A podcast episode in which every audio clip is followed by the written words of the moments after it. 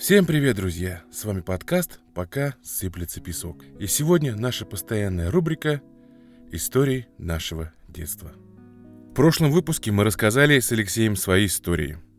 А сегодня мы познакомим вас с историей нашего хорошего друга, бизнесмена, блогера и просто замечательного человека – Нияза. Он любезно откликнулся на наш призыв и записал свою историю о том, как он заработал свои первые деньги – в общем, мне друзья задали вопрос, как я заработал первые деньги. Я ломал голову, а потом вспомнил. Это было в классе, наверное, третьем, четвертом. Тогда все увлеклись марками, таскали с собой кляссеры. Вот. Тогда было много клубов, все приходили, филателические клубы, все приходили, обменивались. И даже в школе мы играли э, марками – были гашеные, не гашеные. Ну, в общем, такая, как в детстве часто бывает, модное поветрие. А поскольку я был мальчик, как всегда, инициативный, я один из первых начал ходить в настоящий взрослый клуб, где собирались большие дяденьки.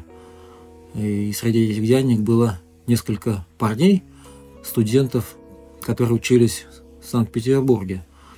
И вот они это привозили самые интересные, самые красивые марки. Как сейчас помню, были панорамные объемные марки Бутана, были такие целые а, наборы, блоки. В общем, для мальчика из провинции это было примерно как для дикаря Мумба-Юмба серебряные хрустальные бусы. И поэтому я скоро понял то, что с такими марками я буду в своем дворе ну просто просто самым популярным. Ну, естественно, мне очень захотелось все это дело купить. Я опустошил свою копилку. Как сейчас помню, накопил я тогда около 3 рублей. И на 3 рубля я купил три марки Бутана, набор. Вот. Э, приволок к себе во двор. А у нас был двор необычный. Э, я жил в Нижнекамске. И у нас был самый длинный дом в городе. 30, вернее, 28 подъездов э, Пентагон, так называемый, корабельный 30. И э, поэтому у нас э, было много детей во дворе. А, я притащил марки, и, э, как сейчас помню, парень из соседнего подъезда, Марат, по-моему, его звали, он увидал и просто загорелся, у него глаза расширились, а он как раз был влюблен в одну девочку, Олю. Вот, и она тоже собирала марки. Ему, видимо, очень хотелось поразить ее сердце, показаться каким-то супер-пупер. Ну, в общем, он, он готов был что угодно сделать ради того, чтобы купить этот набор. Но купил я его за 3 рубля. Вот, э, и видя его э, горящие глаза, ну, в общем, я ему предложил за 5. Вот, он сразу же согласился, но денег у него, естественно, не было. Зато у него был старший брат, который в это время служил в армии. Вот. А старший брат у него когда-то увлекался э, нумизматикой, как раз пока не ушел в армию. У него была целая коллекция монет, в том числе э, серебряные монеты. А, и, в общем, э, Марат притащил мне целый набор этих монет. В общем, я купил у него 14 монет, как сейчас помню. В общем, я отдал ему этот набор. Ну, в общем, я отдал ему практически все свои марки, какие у меня были.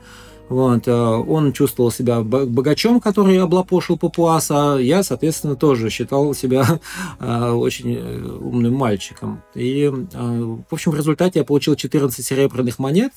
Среди них было, большая часть это были царские полтинники, было 2 рубля, больших они побольше такие. И нас тогда поразили, как сейчас помню, было несколько монет гитлеровской Германии. А на одной был Гинденбург такой большой, вот, а на другой э, была свастика. И для нас, советских мальчиков, это тоже было там очень, о, ничего себе, там немцы, Гитлер, все такое. Вот. Э, в общем, э, эти 14 монет я, естественно, на следующий же день в припрыжку понес в клуб к большим ребятам. Ну вот, и продал их за 70 рублей. Я сейчас понимаю то, что насколько это было глупо и смешно, но я заработал за один день э, совершенно для меня фантасмагорическую чудовищную сумму. Я чувствовал себя просто колоссальным богатством. В общем, и вот так я заработал первые какие-то более-менее серьезные денежки. Вот такая история приключилась. Друзья, вы тоже можете прислать нам свои истории – Для связи у нас есть Инстаграм, группа ВК, которая так и называется «Пока сыплется песок».